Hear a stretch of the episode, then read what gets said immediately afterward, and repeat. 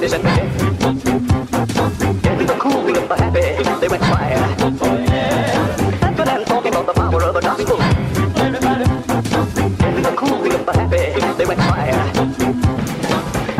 Welcome to the You Are Not So Smart podcast, episode 57.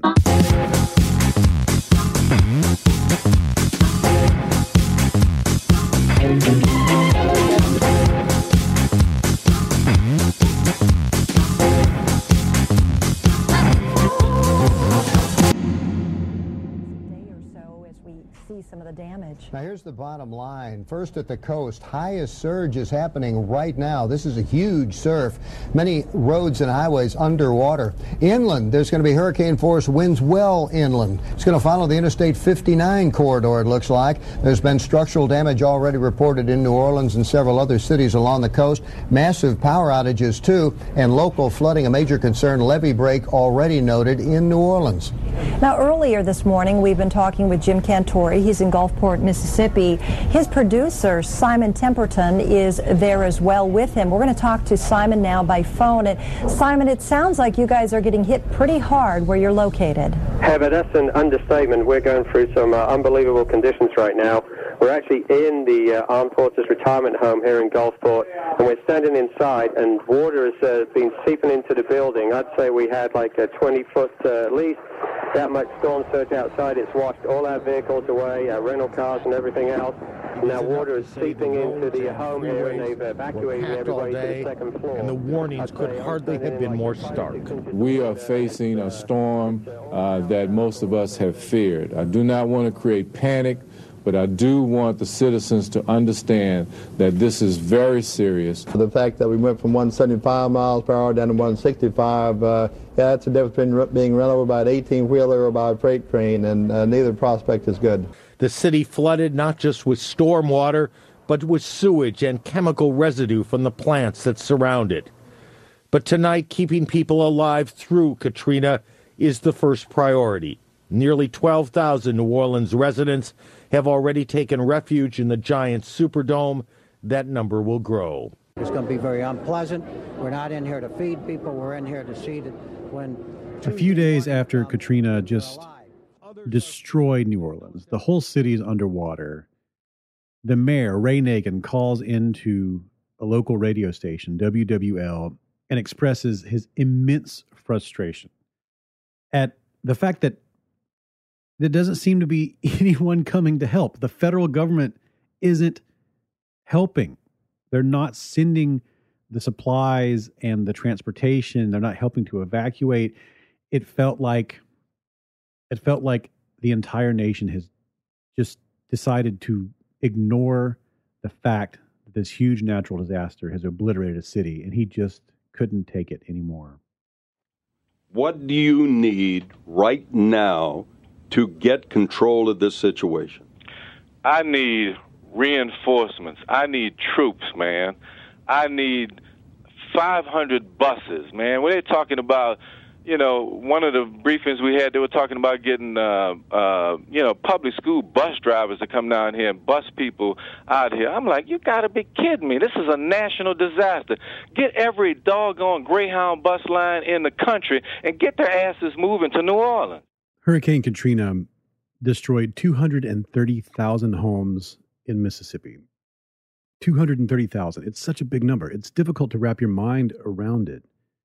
Look at it like this if you visited each home that was destroyed in Mississippi just for 15 minutes and then teleported to the next one, some sort of teleportation magic got you there one second after you were finished looking at this one, and then you went to the next one with no breaks of any kind for 24 hours a day. It would take you more than six years to visit them all at that rate. 15 minutes each, no breaks. If every house was represented by a seat in Yankee Stadium, that would be five stadiums worth of seats. In Mississippi, 238 people died, while in New Orleans, Katrina killed 986. Mississippi's coast was erased from the map, but 80% of New Orleans was flooded when the levees broke. 130,000 homes. According to datacenterresearch.org, half of the people who died in New Orleans were over the age of 74. You know the reason why the looters got out of control? Because we had most of our resources saving people, thousands of for, that were stuck in attics, man, old ladies. When you pull off the doggone ventilator vent and you look down there and they're standing in there in in water up to their freaking neck, and they don't have a clue what's going on down here. They flew down here one time, two days after the doggone event was over, with TV cameras, AP reporters all kind of goddamn excuse my french everybody in america but i am pissed it's really hard to explain what it felt like after hurricane katrina if you were there not not the actual events that's all very vivid but that feeling that you thought you were part of modern civilization and you you were abandoned that you were going to have to figure it out for yourself. And hopefully you have a chainsaw or somebody else has a chainsaw, a generator, or something. You got to figure it out for yourself. It was a really strange feeling considering how much time we all had to get ready for this thing, to know that it was going to be horrible. I don't know whose problem it is. I don't know whether it's the governor's problem. I don't know whether it's the president's problem. But somebody needs to get their ass on a plane and sit down, the two of them, and figure this out right now. This is ridiculous. And I don't want to see anybody do any more goddamn press conferences. Put a moratorium on press conferences. We don't, don't do another press conference until the resources are in this city, and then come down to this city and stand with us when there are military trucks and troops that we can't even count. Don't tell me 40,000 people are coming here. They're not here. It's too doggone late. Now get off your asses and let's do something, and let's fix the biggest goddamn crisis in the history of this country. And I'll say it right now you're the only politician that's called and called for arms like this. And if whatever it takes, the That's WWL host Garland Robinette. president it takes, whatever it takes, I bet that the people listening to you are on your side. Well, I hope so, Garland. I am just, I'm at the point now where it don't matter. People are dying. They don't have homes. They don't have jobs. The city of New Orleans will never be the same.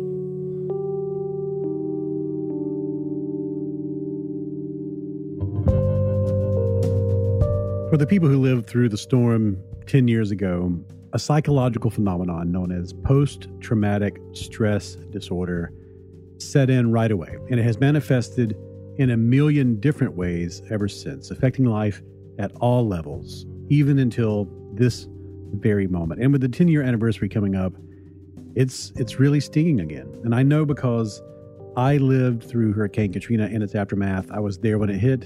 I was there in New Orleans and on the Mississippi Gulf Coast after, reporting on all of this for newspapers in the area and helping my relatives across the region salvage and rebuild. My name is David McRaney. This is the You Are Not So Smart podcast. And in this episode, we are exploring PTSD, post traumatic stress disorder. And later in the show, I'm asking you to indulge me just a bit as I tell a few stories from my experiences during that time. After this break, we'll sit down with Robert D. Laird, a psychologist at the University of New Orleans who spoke with me in his office just this week, a few days before Katrina's 10th anniversary. All about the nature of PTSD, how it affects people after a natural disaster and other incidences, and how people can best deal with the disorder in both their own lives and the lives of others, the lives of people they love. More on all that after this break.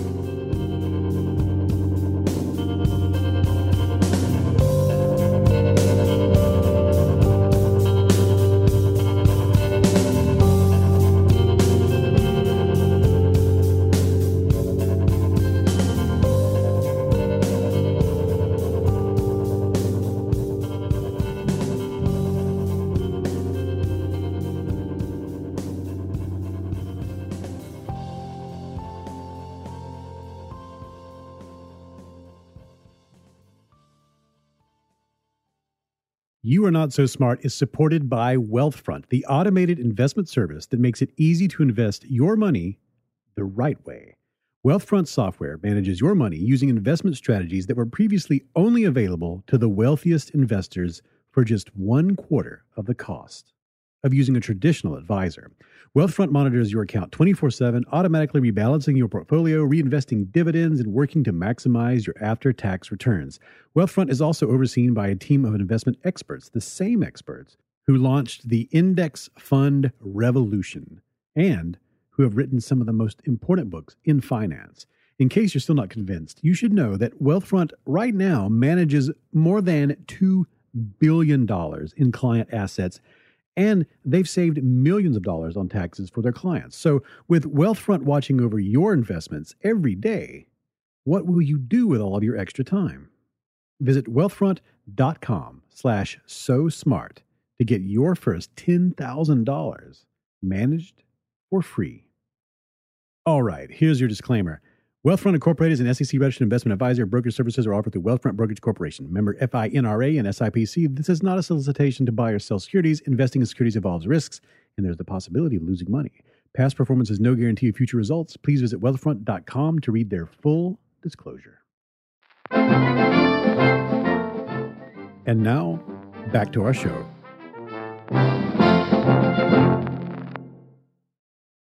The eye of Katrina passed right over me, my wife, and my family as we hunkered down in my wife's grandmother's house 10 years ago.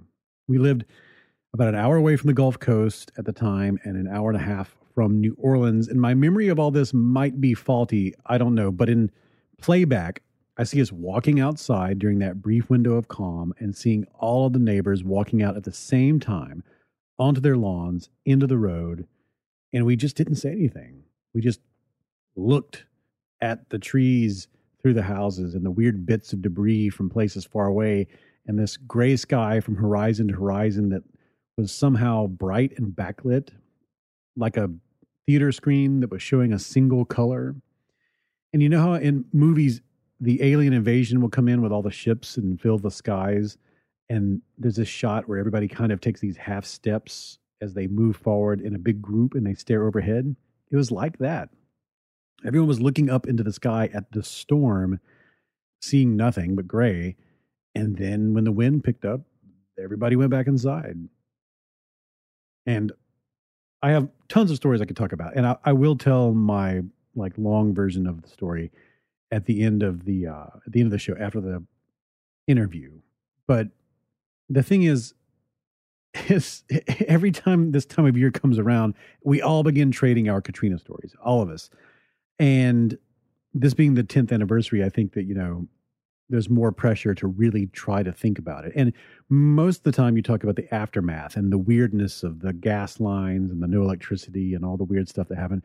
But at the nucleus of everyone's tale, right in that gooey center of the cherry cordial that is your Katrina story, is this part where you talk about riding out the storm and wondering if you were going to die. Everyone has a version of it.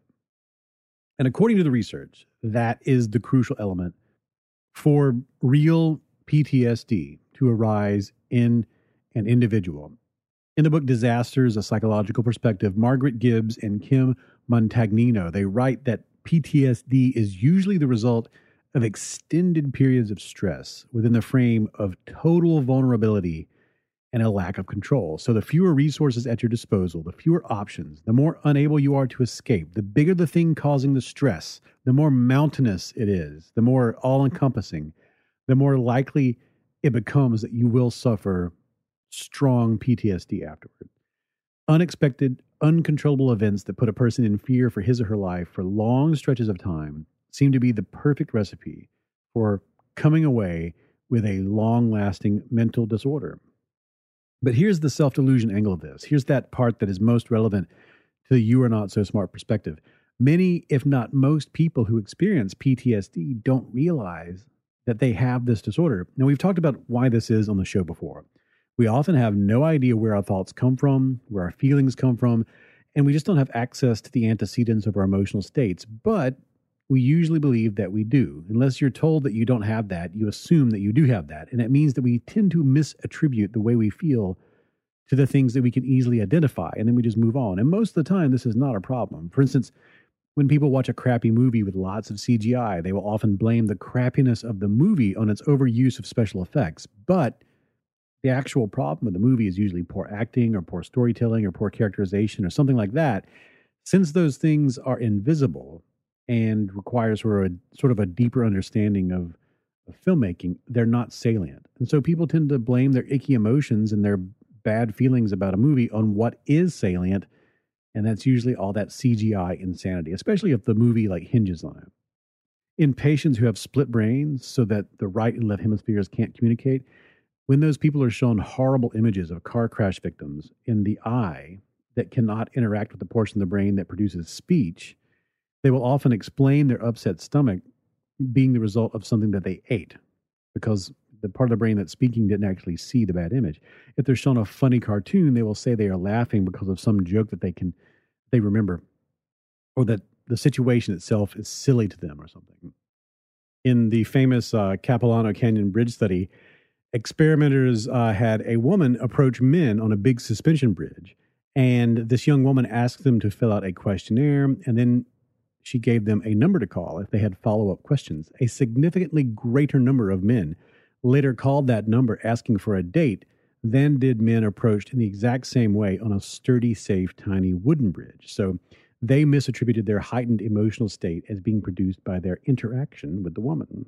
And I could go on and on and on and on with all this because it's it's a very it's a huge crazy thing that we do. But the bottom line is that we tend to explain our feelings as best we can given the information available. But we rarely, if ever, say that we simply don't know why we feel the way we feel. And for people with PTSD, more than a third experience intense depression, and about a quarter experience intense anxiety. And it can be especially frustrating because those people will often try and pinpoint the source of those feelings in their lives with difficulty, not realizing it was the traumatic event weeks, months, or years ago triggering those feelings. Also, a significant number of people suffering from PTSD will visit doctors complaining of health problems that don't really exist because, as they say in psychology, they are somaticizing their stress. They are explaining these bodily states, these feelings they're having, this stress, this anxiety, this depression, and they're imagining that that stress is actually something wrong with their physical body and not their brain delivering those feelings and those feelings manifesting in some physical way. So they explain it away in a, some form that seems plausible because they just don't know that it's actually coming from the PTSD. This was a big problem after Katrina, and it still is for many people. About 8% of Americans suffer from PTSD, but a study by Lisa D. Mills and her colleagues published in the Journal of Emergency Medicine detailed how one year after Katrina, 38% of the emergency room patients who had lived through the disaster and later visited that hospital where the study was performed, they suffered from PTSD brought on by the hurricane. So that's 38% of people in this really big sample of people living in New Orleans. Another study showed that 19% of New Orleans firefighters and 22% of New Orleans police officers showed signs of PTSD one year after Katrina. So, this hurricane, Hurricane Katrina, 10 years ago, brought with it, with all the other things that it did, PTSD to an entire city. 38% or roundabouts of the people living there who lived through that event also are experiencing all the strange things that come along with PTSD. And I wanted to talk to someone who lives there, a psychologist who works in the city, to get that person's take on all of this. And to learn more about it, I visited Robert D. Laird, a psychologist at the University of New Orleans who experienced Katrina firsthand and its aftermath and has been working there all this time. And he's watched the city rebuild over the last 10 years. So, with all of that in mind, let's pick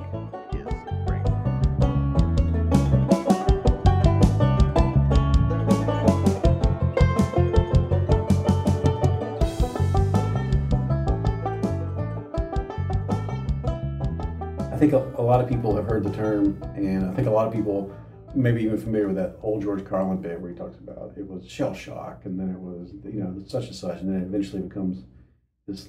It seems like a, a more elaborate and more difficult to put your, get your mind around idea. I mean, what is I mean, what is PTSD to just like to a, a layperson who thinks they might know what it is? What is it really? Well, I, I think it's it's it's an a very strong anxiety reaction um, that that then becomes linked to a particular traumatic experience. So I think the, the commonality when you look at like something like Hurricane Katrina and, and the older terms of you know, shell shock and things like that is that, that you're fearful for your life. When your, your life is really threatened and our, our bodies have ways of dealing with stress and anxiety, you know, producing anxiety and other kinds of reactions basically to help us survive. Um, but then I think we can think of PTSD as kind of a remnant of using that system that we're really not supposed to need to use too often, at least. Maybe maybe there was a we could speculate there was a an earlier time in our history as a species where we would be in peril more often, maybe. So there's like a system that. Well, you know, it's it's. I think what one way to think about it is, is we have this this fight or flight kind of system, and um, sometimes neither of those options can we do. And so, you know, the, one of the things that we know about PTSD symptoms and experiences is is that people who are who are able to actively do something to, to, to cope with the, the storm in this case or, or the environment that they're in, um, they tend to have fewer symptoms than people mm-hmm. that are just kind of stuck. Mm-hmm. You know, so if you're you're stuck in your house with a hurricane coming through, you, you can't go fight it. what are you going to do? Um, you can't flight. You can't leave at that point. You're, you're kind of stuck. So you, your body's preparing itself for completely for one of those two options, and yet your only real option is to sit and wait.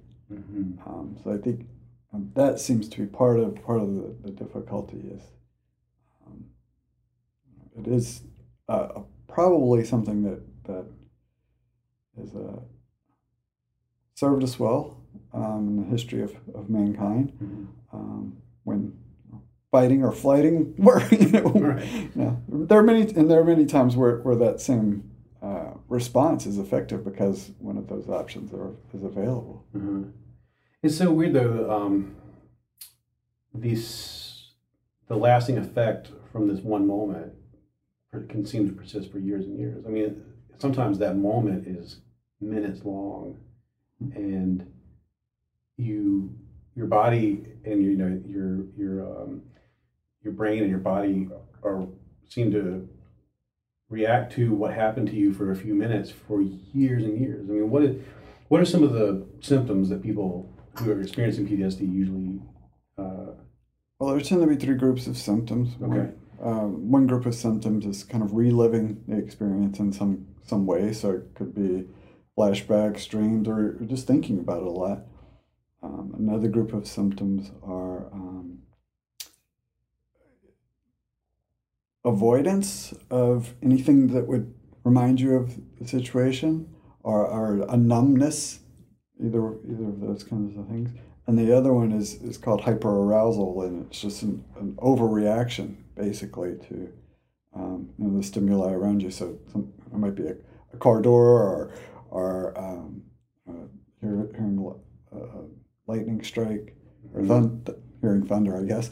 Um, and then you know, your heart racing and, and kind of beyond what would be of an expected reaction mm-hmm. to those kinds of experiences. But why does it, why does it hang on for so long? I mean, it seems like um, other intense experiences don't seem to have those echoes as, such, as, as something that's that where you mm-hmm. feel like you have had your life in danger. What is what is what's it seems like there should be a, a purpose to that, or is there some sort of there's a functionality to it? You would assume. What, do, you, what do you think? yeah, I, well, I, I, think if we if we go to like basic learning theory, um, what we've got is is you've got a minimal exposure just one time, um, but it gets linked really really strongly to that experience, and I mean, they kind of decompose it a bit.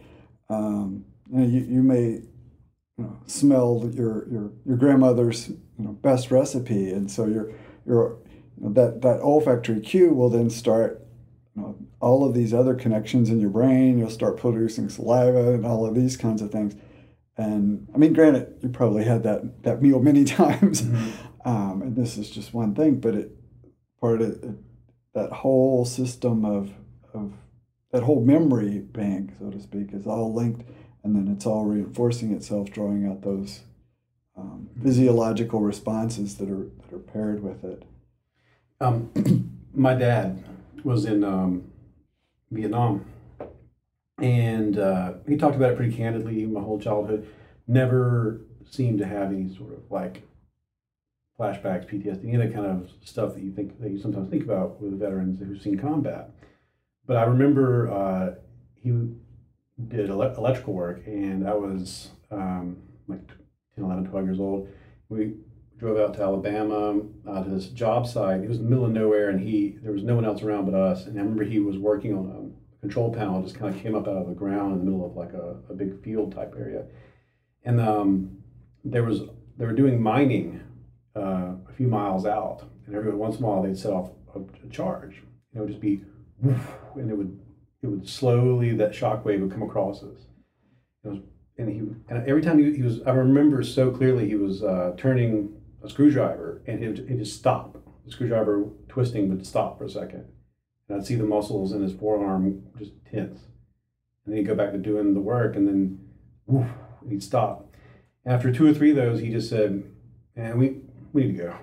I can't. I don't. I don't want to be here anymore." And we got in the car and drove home. I didn't. I didn't ask. I waited a while to ask, and then I said, "You know, what's going on?" And I remember him telling me as a little kid, it was like just sounded too much. It felt too much like mortars in the distance. And so they were, you know, they were shelled every night by mortar fire at his base. And this is something he had not thought about or felt for 20 years. Well, and we, you know, there's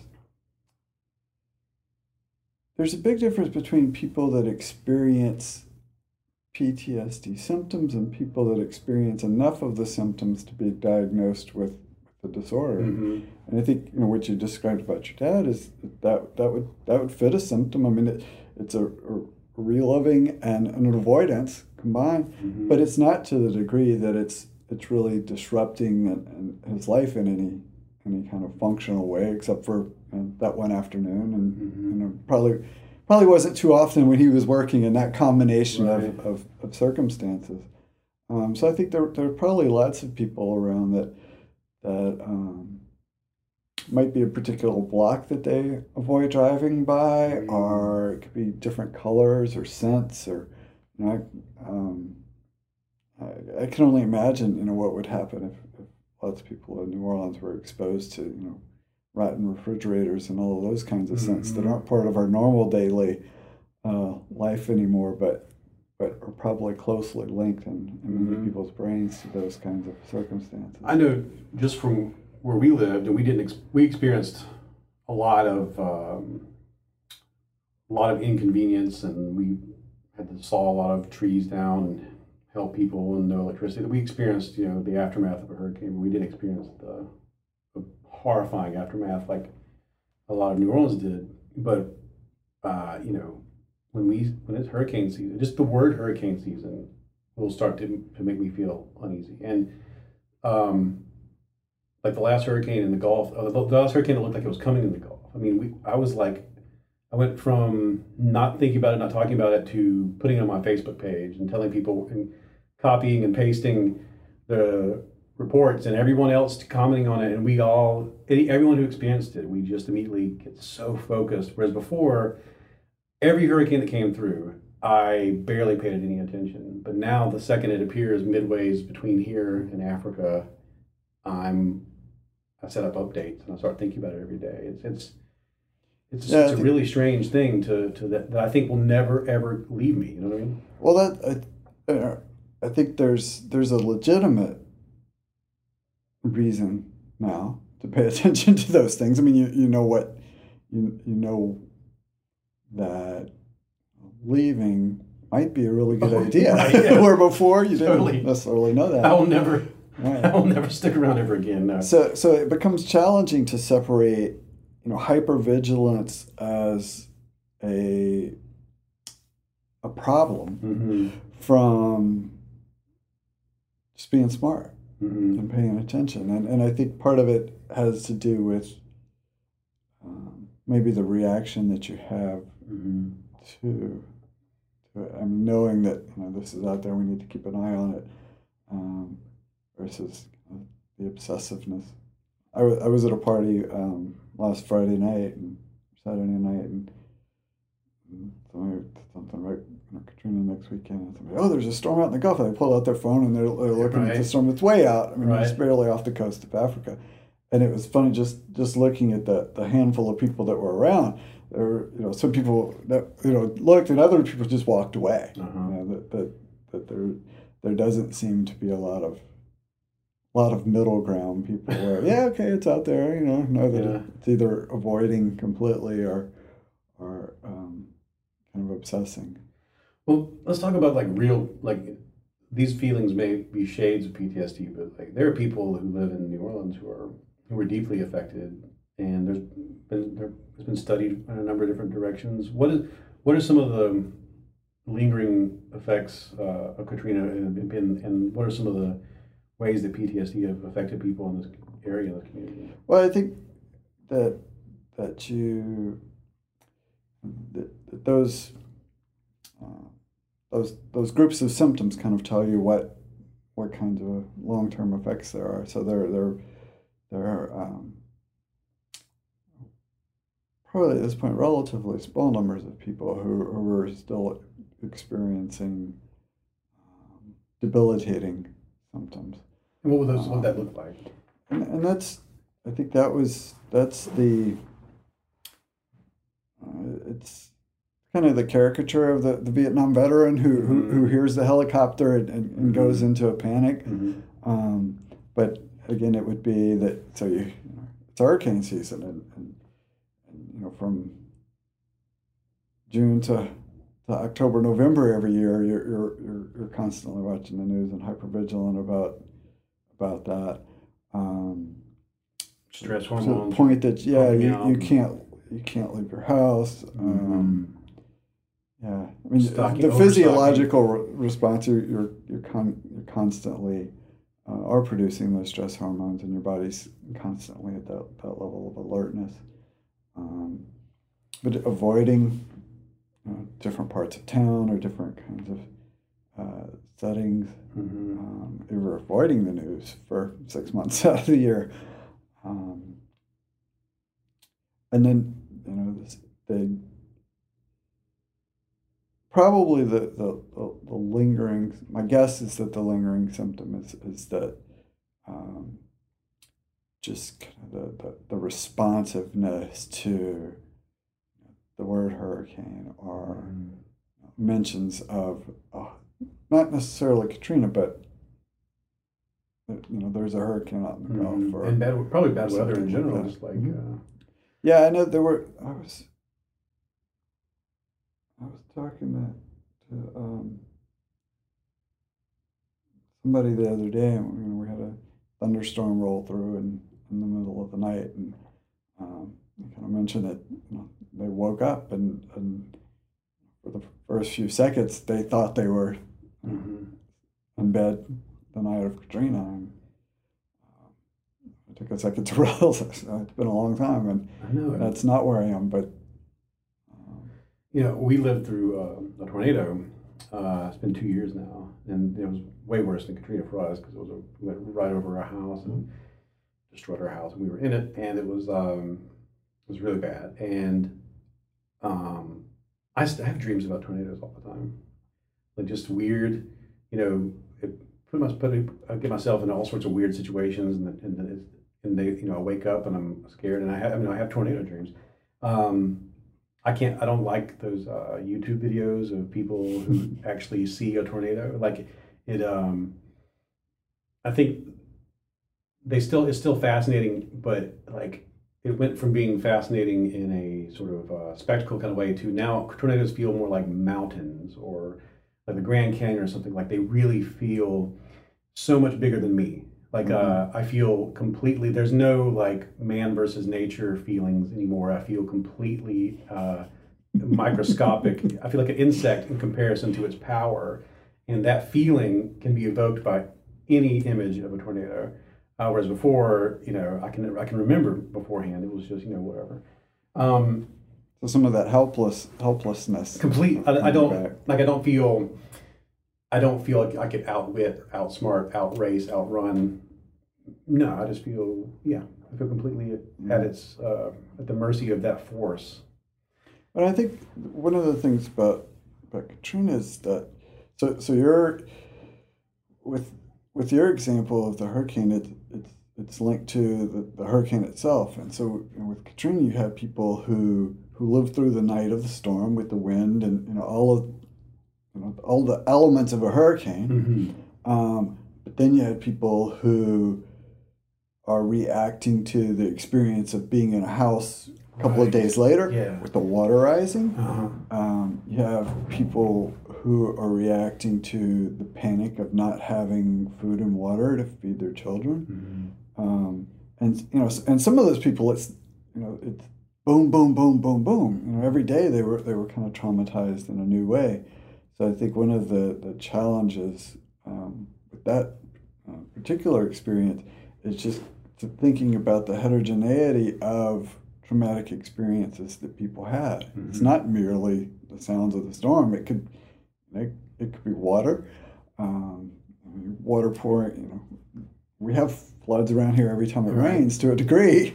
Um, so you know, just a, rainy afternoon, middle of the summer, we had a rain, a, you know, flood in the parking lot across the street, and you know, th- those are some people. That's that's what their Right. their real real fear is. I can imagine there'd be so many triggers. The power goes out. The your air conditioner goes out. um, gas lines, uh, flooding, um, definitely weather. Um, even like I know I, I participated in a lot of the cleanup on the Gulf Coast, and so um, hum- Humvees and uh, rubble and um, uh, water lines, like all of that stuff, like any single one of those elements will put me back into that time period. Helicopters flying over. Right. Yeah. the um, but a person who's who knows that they have certain triggers and they and it can be very strongly affect them. What are some of the ways that they um, can improve their quality of life? It seems like that, that, that the some of the most effective strategies are, are kind of exposure therapies where um, you know, in, in scientific terms, basically you, you habituate to the trigger. You're exposed to the trigger over and over again until it doesn't create the, the trauma. The challenge um, for people in, in working through that is that the the response, person's response can be so strong to those triggers initially that it, it eliminates any any kind of benefit. So um, being able to to, to process that with with some with some help um, from somebody who can kind of gradually ramp them up up toward those experiences seems to be to be good.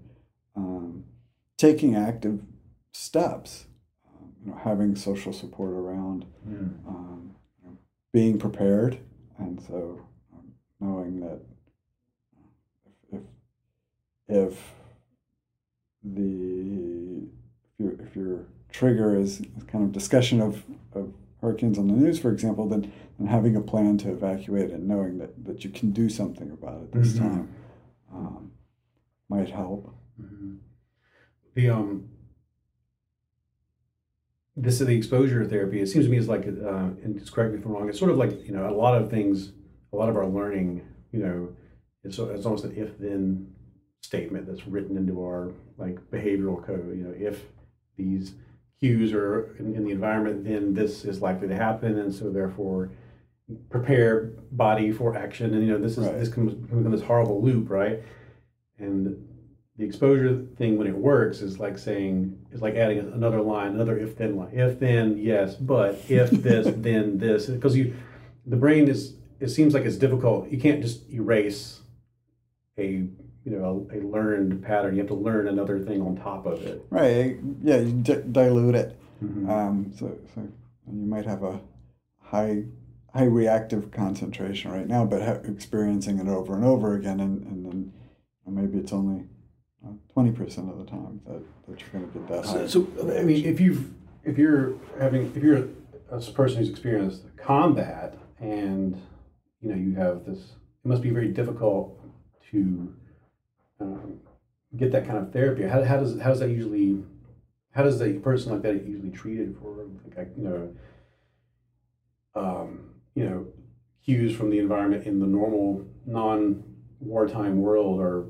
making them feel this way? How- do they how are they exposed in a therapeutic way to to how how, how are those things relearned when you you know you can't put that person back in the Right. middle of combat? Well, I, you know? I, and and and th- that's really the advantage they have too. So you don't you don't have to go back into that that same situation. Um, but it's really what the becomes problematic when elements of that situation, elements that that that were part of that situation, are then experienced in everyday life. Mhm. And so, in your, your dad's case, it was it was a an explosion. So Uh-huh. again, you know, luckily we don't um, experience too many of those, but it could just be a loud noise or darkness. Um, and so there, there's usually the trick is to find you know, what what the trigger is for that person, and then kind of exposure to that trigger. And it doesn't have to be the, the complex Mhm. um, you know, war wartime scenario. Um, but the challenge is that you know, there can be complex triggers, and a lot of times um, you know, our strongest reactions are to smells. Um, and so those can be some of the, the strangest things to try to to reproduce Mhm. People. It's Come like into a- my office and smell my rotten refrigerator. well, there are a lot of smells after Katrina, that's for sure. Uh, I know that there was a very specific sea smell because, like, like a lot of my my family lived on the Gulf Coast, and they, you know, the the smell that was that was left over, you know, the sand Mhm. and the dead, you know, sea stuff and the water on the walls, and there's like a mold smell. All that stuff mixed together, like that is that's the, that is what Katrina is to me. Is that smell more than anything else, and everything else builds on top of that, like very foundational sensory, uh, you know, memory. I think there's there's lots of people around who who who probably have that, that similar kind of you know um, experience as you did, and that's not a smell they're exposed to too often. Mhm. Um, so you know years could go by uh, where you think you know you're, you're fine, and then you know go spend a weekend at the beach, and there's, Right. there's the right combination of temperature and the wind blowing and and whatnot, and Mm-hmm. you know it's. Um, and it might not be real dramatic, but you just can't figure out why you're Right. kind of off today. Mhm. Do you think the um these anniversaries that we do are helpful? The like really saying, okay, th- it was one year ago today. It was five years ago today, and you know now we're coming. Well, this was ten years ago. Let's all get together. Let's, let's think about Katrina. Let's share our memories. Let's talk about it. Uh, do you think that's helpful? I, I think it, it's it's my guess is that, that for most people it's helpful. For Mhm. somebody who's still experiencing you know, PTSD from it, I'm not sure if it is or not. Because you know, right after the, the storm, there were a lot of people around who who um, kind of naively think, well, the more you talk about it, the better. And and you know, for for lots of people, that's probably true.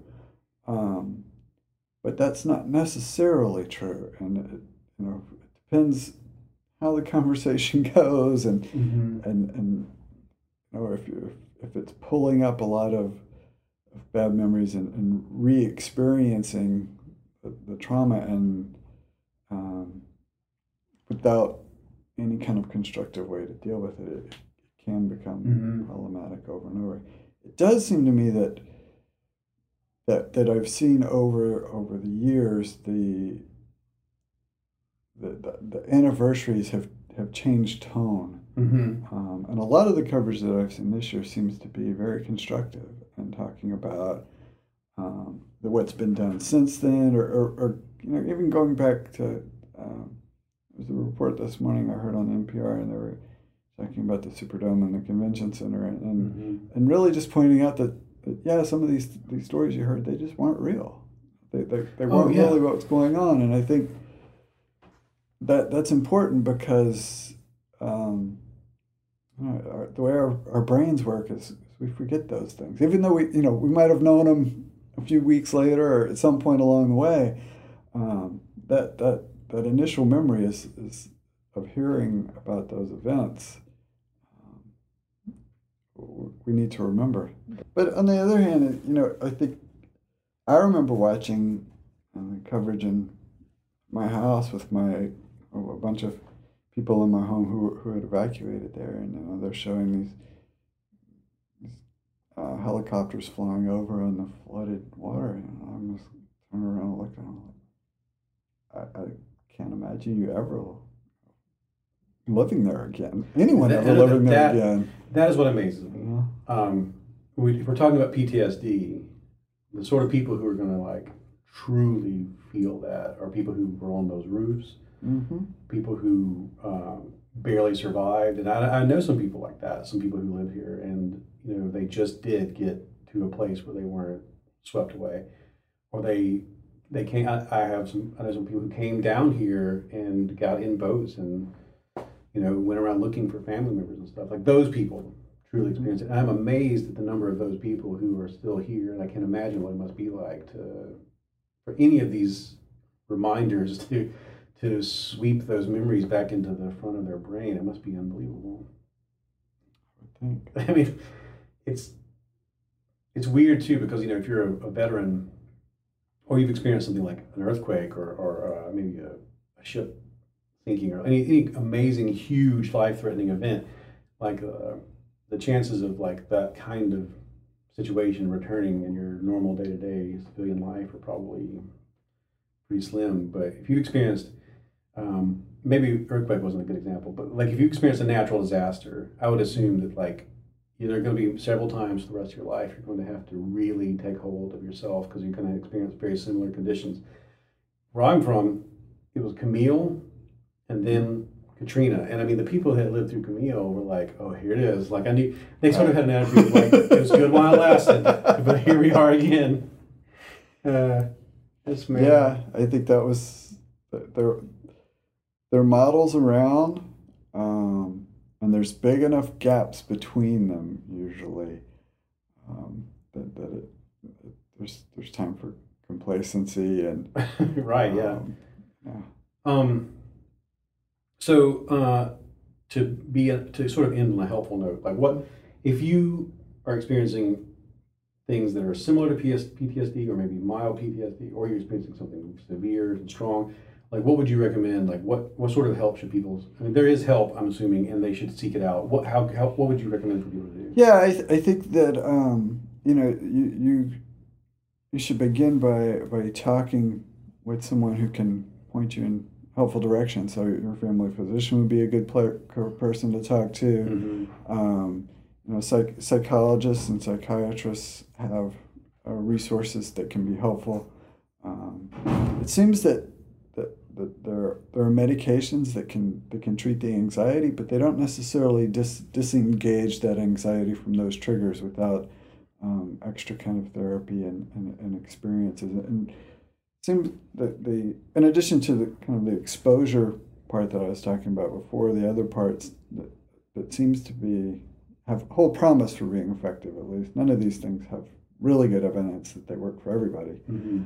Um, it is just kind of mentally reframing and, and, and restructuring and, and uh, making sense of, of, of your experiences. Mhm. Um, and, and sometimes I think for people that just uh, they realize that, that you did things at the time that made sense to you, that they were they were the right things for you to do, um, even though they might not have had the kind of outcomes that you wanted at the time. Um, it was you, were making decisions and, and you were acting with what information you had, and, and that's what that's the best you could do at the time. it, it seems to me this is also a a phenomenon that that really can be treated through therapy. Can, it can be treated through um, seeking a mental health professional. Whereas I know a lot of things people, especially if you're dealing with like sort of this nebulous anxiety or Right. or you know, or you have depression. There, these are things that maybe there's a medical, there's a pharmaceutical route to go, right? A pharmacological route to go. Mm-hmm.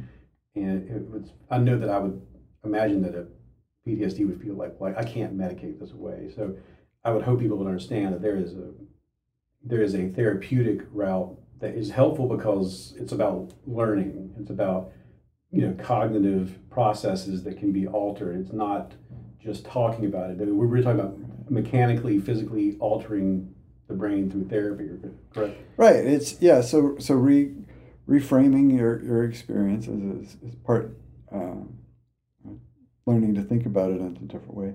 But there's also cognitive skills for dealing dealing with those triggers, um, dealing with those events. So um, you know, find really you're talking about ways of, of changing your, your body's reaction to those environments and ironically enough, you know, there's evidence that we can do that by the way we think about things can can change how how we respond to them. And I'm hoping that uh, as virtual reality gets more uh, advanced, I mean, we're, we're about to get into a about the first decade of good home, easy, cheap virtual reality. That there can be um, therapeutic avenues opened up by that, where you could almost like inoculating somebody. You could give somebody a very weak version of the experience that their body is reacting to, and then slowly acclimate them. Maybe so. Yeah, I think that that would be really ideal because you could just by thinking about you know varying the, the realism of mm-hmm. the experience, and so you start with something that's that's maybe you know kind of cartoonish, and, and you gradually make it more and more real. That's that's a way to, to ramp up that that exposure in a way that we don't normally have you know the the, the access to it. Um, and so that would that would be a that's kind you know I think that would be ideal manifestation of some kind of exposure therapy where you could you could layer in the details gradually. if you are not the person experiencing these things, but you're the loved one of someone like this or the friend of someone like this, and you um, know they need help, what, what's what is the what's the best way to deal with a person like that? How how what's the best way to encourage or help or I mean, what is how do you become how are- what is the best way to be supportive of a person who is experiencing these sort of um, terrible psychological effects? Well, I think I think part part is it to, to not be overly supportive in the sense of, of just enabling them to live that way. Um, I think that, that there are there are avenues for, for improving their lives and improving um, their ability to, to deal with those symptoms, and so kind of encouraging them to to move into those those directions. Um, you know, part it's it's a it's a mental illness, and, and so part you're dealing with all of the, the stigma about that, and, and just you know saying you know it's it's not a weakness. You know, it's there's very strong, powerful people that that experience these um, these kinds of phenomenon and, and um, symptoms. And part is that I think that one of the challenges I think that that that family members or other loved ones face is is is the kind of feeling that well I'm over it and you should be too now, um, and people you know work on in, in different lines and in different time frames. And and sometimes um, and I wonder whether I'm over it you should be now. Means maybe I'm not really over it, but I want to be, and I want to be past it, and so you keep reminding me. Um, And so, kind of, if, if a person's experiencing PTSD kind of symptoms and then has to hide them from other people, um, it just makes them that much more debilitating. Yeah, and it's so important to I mean, it's, it's a weird thing that we do. It's a cultural thing, and especially in the South, it's a cultural thing. Um, you know, if you have a if you have a problem with your liver or your pancreas or your heart or your lungs or your bones, there's you know get that checked out by a doctor, get that fixed. And if you have a mental problem or a disorder or something, it's, it seems like you know it seems like that's not just because it's your brain that's involved. It does it shouldn't be any different than if it was your stomach. You know, if you have an ulcer, you get that fixed. You get the pills for it. You get a brain problem, you or you seek you should seek a professional. But especially in the South, which is one of the worst things about the Katrina experience, is that people in the South don't see therapists, not, not nearly as often as people on the coasts do, and the, the East and West coasts. And um, there's you're okay or you're crazy, you know, Mhm. and, and Right. you know PTSD like. Well, yeah, he went crazy. Like you know, and that's that's something that we have to. Just got a case of nerves. and- Yeah, right. Uh, well, um, I really appreciate you taking the time to talk to me, uh, and I hope that um, I hope that this university and the people in this community continue to uh, push through and rebuild. It's, it's amazing the, the rebuilding continues. Yeah, I mean, it really is. We if you occasionally just stop to think about it and relax from that. We still don't have this. We still don't have this. To be like, actually, I never thought this area would ever come back. I and thought the there's same people thing. there. I was like, no, it's amazing how much has come back. And now we take a break from our program for a word from our sponsor. I am a big fan of the Great Courses, and I really, really, really enjoyed their lecture series, Your Deceptive Mind, a scientific guide to critical thinking, taught by Dr. Steven Novella, professor of neurology at Yale. He also is the host of The Skeptic's Guide to the Universe. He was a guest on the show. He talked about conspiracy theories. We were on a panel together at Dragon Con talking about conspiracy theories. All around fantastic person, and you will learn from him all about metacognition, how our brains work to process information and misinformation, and how all of that shapes our thought processes. With powerful, practical tools, you can learn to become a stronger critical thinker in both your personal and your professional life. The Great Courses is celebrating 25 years, 500 courses on a variety of subjects like science, history, and more. And when you get a course, it's not just one video, it is an entire series of videos. It's basically an entire college course in this topic taught by a really famous, cool, awesome person. Watch or listen to the great courses with online downloads, streaming apps, DVDs, CDs, whatever works best for you. And I want you to check it out. For a limited time, The Great Courses has a special offer for my listeners. Order from eight of their best selling courses, including the one that I watched, Your Deceptive Mind, at 80% off the original price. But it's only available for a limited time, and it really does go away if you don't go get it. So, to order Your Deceptive Mind with my special offer from The Great Courses, go to thegreatcourses.com slash smart. Get smarter! All you have to do is go to thegreatcourses.com slash smart. And now we return to our program.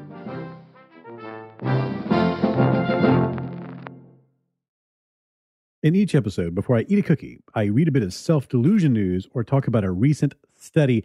In this episode, we are talking about an article that appears in a story at the website for the American Association for the Advancement of Science. It's written by David Schultz. If you want to um, read this yourself, just head over to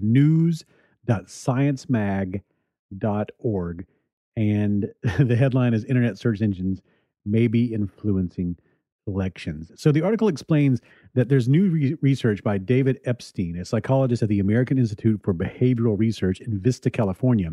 And he has found that search engines like Google and Bing can have a strong impact on how people vote in elections, even for offices like prime minister and president. So Epstein's team, they built a fake search engine called Kadoodle and they had subjects from San Diego use that search engine to learn about two candidates for prime minister in Australia. Now, these people didn't actually know anything about that election or those candidates. And so the subjects were tasked with using the search engine as if they were truly attempting to determine who they would vote for if they were planning on voting in that election. And the scientists manipulated that search engine so that it would show one candidate more than the other and higher up.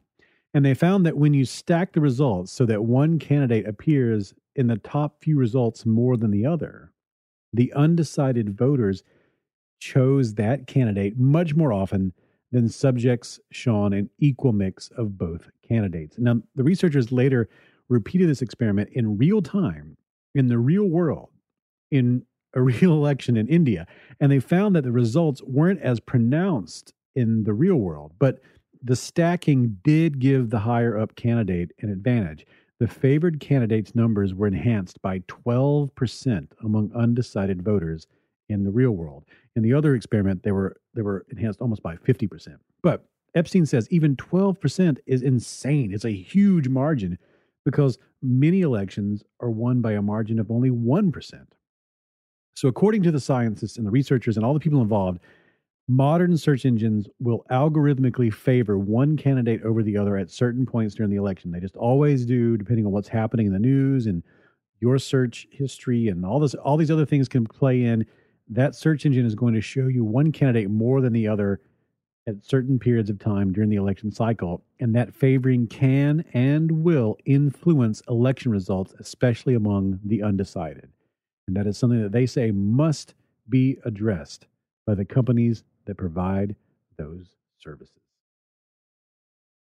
Now, what starts with the letter C? Cookie starts with C. Let's think of other things that starts with C. Uh, ah, who cares about the other things? On each episode of the You Are Not So Smart podcast, I eat a cookie baked from a recipe sent in by a listener or a reader. If I bake and eat and cook and enjoy the cookie that you sent in, you will get a signed copy of the You Are Not So Smart book. So, this episode's cookie comes from Brian Brushwood, who was the guest on the episode just before this one. Brian is the magician and uh, you know reality bending social engineering uh, um, super freak who is uh, tours the country blowing people's minds teaching them about uh, skepticality and teaching them about science and doing magic and he sent me this cookie recipe right after we uh, finished the show and he says i finally thought of a cookie recipe for you have you ever tried these lemon angels and then he sent he gave me the whole recipe and it's uh an egg and buttermilk and baking soda and vanilla and lemon juice and sugar and all purpose flour and butter. And the directions are to take a small bowl and put the egg in there and beat it up until it's foamy and then add the buttermilk, vanilla, and the blend, and then add the baking soda one teaspoonful at a time, sprinkling it in, and then beating it until the mixture is smooth. And then there's a bunch of other ingredients and instructions that you will never get to because this was a practical joke that I totally fell for. In fact, you know, Mandy makes these cookies. My wife, Mandy, makes these cookies, and she said, I think I screwed this up. I think I ruined these cookies.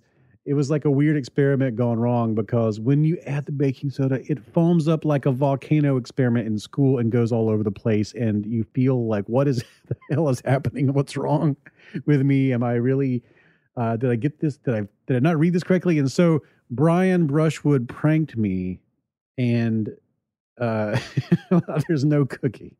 There's no cookie. Actually, they did. They did uh, over time, like um, this weird thing settled down into this kind of a sponge cake.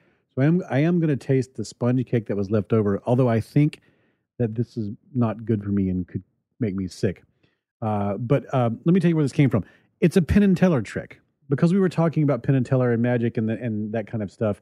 I didn't look at this. I didn't look this up. I trusted him, but uh, after it messed up, I went online to see like, is did he get the like ingredients or the um, the measurements wrong or something? And I looked. I found all over the place that no, it's it's a total. It's a total trick. And if you go uh, if you go over all over the internet, you'll find in all sorts of places where people have ingredients and um, and recipes for like the Food Network and, and other places like that where people share recipes, it's everywhere. This has been seeded all over the internet, this fake recipe that ruins the kitchen. And no one gives it away. Sometimes in the comment section, people will give it away, which is too too bad. But um, it's in fact on the Food Network they they they put this huge warning at the top that says don't do this. So um, I am going to taste it though, Brian, because you're such an asshole for doing this that I'm actually going to taste it. It feels like uh, it feels like a Twinkie uh, without anything in it. So here's a very tiny taste. And that's, that's, um, that's disgusting. Don't do this. Uh, yeah, it just tastes like a um, lemony shoe. So not not not recommended. But if you want this recipe, I will put it on the website in the show notes for this episode. Um, and I will explain. Uh, this is something you can pass around and give to someone if you want to ruin their afternoon. Um, thank you, Brian Brushwood, for completely getting me with an old that, I, but I was totally unaware of it. Practical joke called the uh, sometimes called the Swedish Lemon Angel, an old Penn and Teller trick that comes from their book. I think how to play with your food. Thank you, Brian, and uh, I will figure out a way to get you back. Ichi, ni, ichi, ni, san, chi. That is it for this episode of the You Are Not So Smart podcast. Find more great podcasts just like this one over at boingboing.net. You can also get the show notes for this episode at youarenotsosmart.com. Find all the previous episodes at SoundCloud, Stitcher, and iTunes. You can find links to everything that we talked about today at youarenotsosmart.com. You can learn more about both of my books. Send your cookie recipes to David at youarenotsosmart.com. And if I bake your cookie, I will send you a signed copy. Follow You Are Not So Smart on Facebook, Twitter, and Google Plus. On Twitter, it's at Not Smart Blog, and I am at David McRaney. The opening music is Clash by Caravan Palace. The music beds have been by Mogwai and Banjo Apocalypse, and sometimes Drew Garway. If you are a uh, patron over at Patreon, this episode will have an extra I read a story all about my Katrina experiences. Check it out over at Patreon.